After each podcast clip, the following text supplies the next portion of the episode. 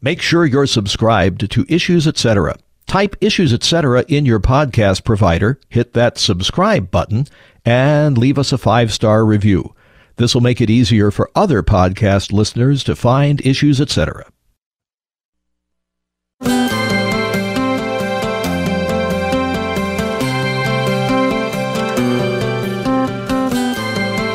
We rightly talk about the negative effects, for lack of a better word, that abortion brings into the lives of women.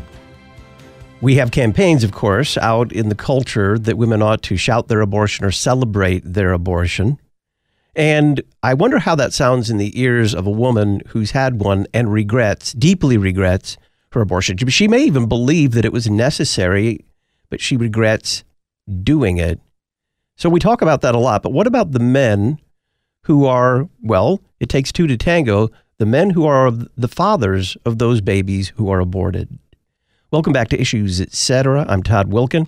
Joining us to talk about men and abortion, Greg Mayo. He's a consultant for support after abortion and author of a novel, Almost Daddy, and a recent column for The Federalist titled Abortion Harms Fathers Too. Greg, welcome. Hi, Todd. Thanks for having me on. How are you doing today? Very well. Why are fathers usually excluded from the abortion conversation? Well, you know, I think it's been that way from the very beginning. The whole thing, 50 plus years ago, was framed that it was a woman's issue, my body, my choice, right? And the more that mantra has been put out there in the public square, if you will, the more men and fathers have just backed away and said, okay, I guess I'm being told the right thing for me to do is to support whatever she wants. So slowly over the course of 50 or so years, men have just been pushed out of the arena, so to speak. Take us back 34 years to the loss of your first child. Yeah, so it was toward the end of my senior year in high school, and my girlfriend and her mother showed up and wanted to go for a drive, and we did. And when we pulled over, her mom said, Hey, she's pregnant and we're going to have an abortion. And I said, whoa, wait a minute. I don't think that's right. And, and I'll never forget this. She turned around and looked at me in the back seat and said, if her dad finds out you got his only daughter pregnant, he will kill you. And honestly, Todd, at that point, uh, scared, confused 18 year old kid in the moment of heightened anxiety, I thought, yeah, he probably would. And so I did what I thought I was supposed to do. I tried to be supportive. I sat on the steps of that clinic scared to death, confused, unable to hold a thought while she was inside. And I can tell you, the moment she walked out, something was different in her and me. And we only lasted a couple months after that. So, uh, which is pretty typical, by the way, but it changed the course of my life for several years, and I wasn't even aware that's what was happening. Looking back, how did you attempt to cope with the grief initially? Well, that's the thing. I didn't. I I did everything but cope with the grief. That summer, I worked. I must have worked seven or eight jobs. Like I couldn't stay at a job. I couldn't hold a thought. I was depressed, and I didn't have a name for it at the time. I had a, almost crippling anxiety that some days would keep me in bed till late into the morning. But I didn't understand that's what was going on. There was literally no coping mechanisms at all, and within a year of the abortion, I was in a therapist office and talking to him about something completely different. And I mentioned the abortion. And he said, Well, yeah, that's not really a thing. And he started talking about whatever else. And so even the therapist I saw at the time didn't validate that I might have some negative feelings about it. So how did I cope with the grief? I mean, I just didn't. I did everything I could to not cope with it, in fact. Other than the the explicit threat, from the grandmother of your first child, why did you think you had no say in the matter? Because there was nothing that I had ever heard that told me otherwise. And I know that sounds like kind of a really broad brush to be painting with, but when I look back at that time, the late 80s, there was nothing, nothing at all that would suggest that I had a voice in this thing. And so I very feebly raised my opposition after they dropped me off that day, I went and talked to my dad and I told him that she was pregnant. And he said, Yeah, it's probably for the best. You just need to do what you can to support her. And I thought, okay, well, I guess that's what I'm going to do. and I guess everything will be fine, right? I mean, there was nothing telling me it wouldn't, and nothing could have been further from the truth, unfortunately. Your second child was also aborted. How did that happen? So fast forward four years. I'm 22 years old. I had already lived in several places around the country. I dropped out of college twice. I was back in Indianapolis, where I was from, and I briefly dated somebody from Chicago. And uh, about a month and a half later, I had taken a job in construction out in west central Nebraska, and uh, I got a call from her, and she said, "Hey, I just want to let you know I'm pregnant, but it's okay. I'm going to have an abortion." And I said, "Oh no, no, no, no, no, no, no, no! Don't do that."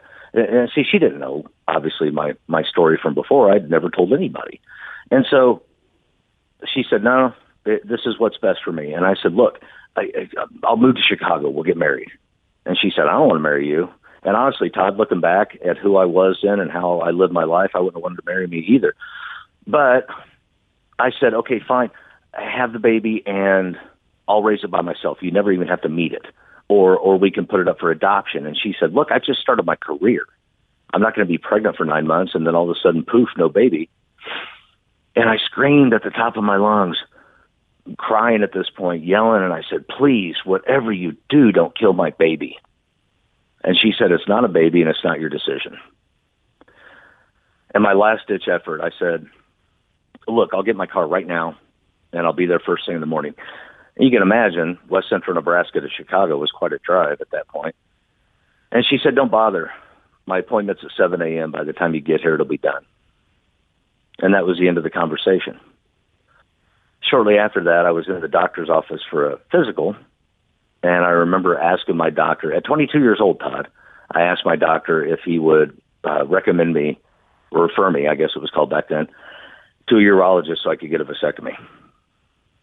And he said, Why? You're just a kid. Pardon me, but you're a kid. And I said, I'll never be fit to be a father. I don't want to be a father. He said no, but um, that's the point emotionally it had driven me to, if that makes sense. So, why is there so little research into the harm that abortion does to women and men? Well, you know, that's an interesting question. And I think for a long time, the pro life world focused on preventing abortion, which is fantastic. Don't misunderstand me. That's a fantastic thing. But in the process of doing that, they neglected the millions and millions of men and women who have lost children to abortion. And so the research didn't catch up until just recently. You know, within the last few years, we're starting to see more and more of it. A Support After Abortion commissioned a study here recently that talks about the adverse effects on women of the abortion pill and and how abortion impacts men and women. And so those kinds of things are starting to come online now. But for a long time, nobody on the pro life side was really talking about post abortion anything. And then of course on the other side, the ones that advocate for abortion, having a bunch of information out there in the world about the negative impacts of abortion didn't really fit their model, if you will. What little do we know about men and abortion? Well, again, that's a growing body. The study, the Support After Abortion Commission, it talked about, for example, 57% of men said that they did not have a decision in the abortion. Now, that's important because 71% of men said that they felt immediate adverse changes in themselves after the abortion. 83% of men said that they could have benefited if they had had someone that they could talk to. But here's the problem, Todd. Only 18% of those men knew that post abortion healing programs even existed. Are there now organizations that offer help to both women and men after abortion? Yes, yes, there are. And more and more as we go along here, support after abortion has become a great resource for men and women that have experienced abortion loss and want healing, they provide connections. If they don't have the healing opportunities internally, they have connections with other organizations around the country and, and around the world that provide different kinds of resources, right? Resources for men, for women, small group, one on one, religious based resources, secular based resources. Because what we found is that in order to help anybody that has had an abortion loss, we have to be able to meet them where they're at. And not everybody's ready for a religious small group type setting yet. So support after abortion has worked really hard to become that sort of central hub where a client, if you will, a person that needs healing can come in and get plugged into the right program and opportunity. And it's a beautiful thing. What's your reaction when you hear abortion advocates pressure women to celebrate their abortion? Honestly, Todd, when I first heard about this a few years ago, when I was just getting into my own abortion recovery, it infuriated me. Absolutely infuriated me that these people would be encouraged to celebrate. I've seen, you know, I'm sure you've seen it too, where they they'll bake a cake and have a party and blow out the candles for the child they aborted. But after I got through recovery, I learned a couple things, and one of them is hurt people hurt people. In other words, you can't expect somebody that's damaged and wounded to make right decisions to to handle themselves in a right way. And we know that after an abortion experience, a lot of women and men immediately begin to stuff their feelings, their pain, their grief. You know, we talked about that earlier. How did I cope with my grief? I didn't. And so one way these organizations try to normalize the abortion and the horror of it is by encouraging women to celebrate it. And then that plays another sort of psychological game. Look, it's okay. Look how happy I am. I had an abortion. So my reaction now is I feel bad for them. And not in a pity way, but I just feel bad. And I truly, truly hope that the women and men out there that are engaged in these celebrate your abortion activities find some kind of center, of balance, and healing. Greg Mayo is a consultant for support after abortion. He's author of the novel Almost Daddy and a recent column for The Federalist titled Abortion Harms Fathers Too. You'll find a link to this column and to support after abortion at issuesetc.org. Click Talk on Demand Archives. Greg, thank you. Thanks, Todd. I appreciate it. Well, it's Reformation Week, and our series Paths to Lutheranism continues. We'll talk about the path from Roman Catholicism and Eastern mysticism to Lutheranism with Dr. Donna Harrison. She is a CEO of American Association of Pro Life Obstetricians and Gynecologists. Thanks to our beloved on demand listeners, Issues Etc. consistently ranks among the top podcasts in religion and spirituality. You can help us climb the charts by subscribing, rating, and reviewing Issues Etc.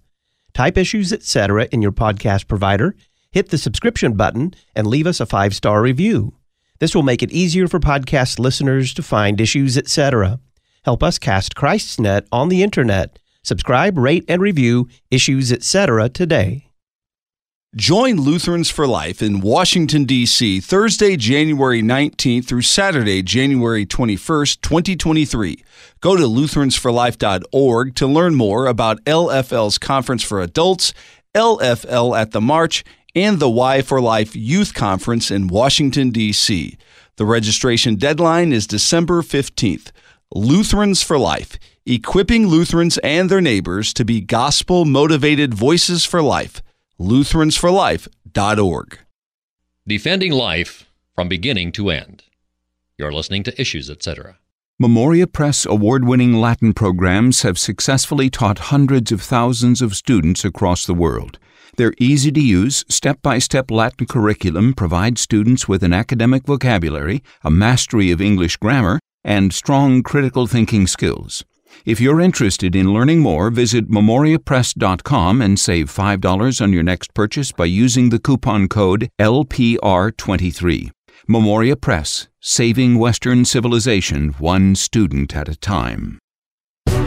Psalm 144:1 Blessed be the Lord my rock, who trains my hands for war and my fingers for battle. Those serving in the armed forces want LCMS chaplains. We need courageous pastors to bring the gospel and sacraments to those protecting our nation, along with wise counsel and the peace found only in Christ Jesus. If you are between the age of 26 and 43 and have a heart for ministry in the armed forces, call 314-996-1337 or email lcmschaps at lcms.org.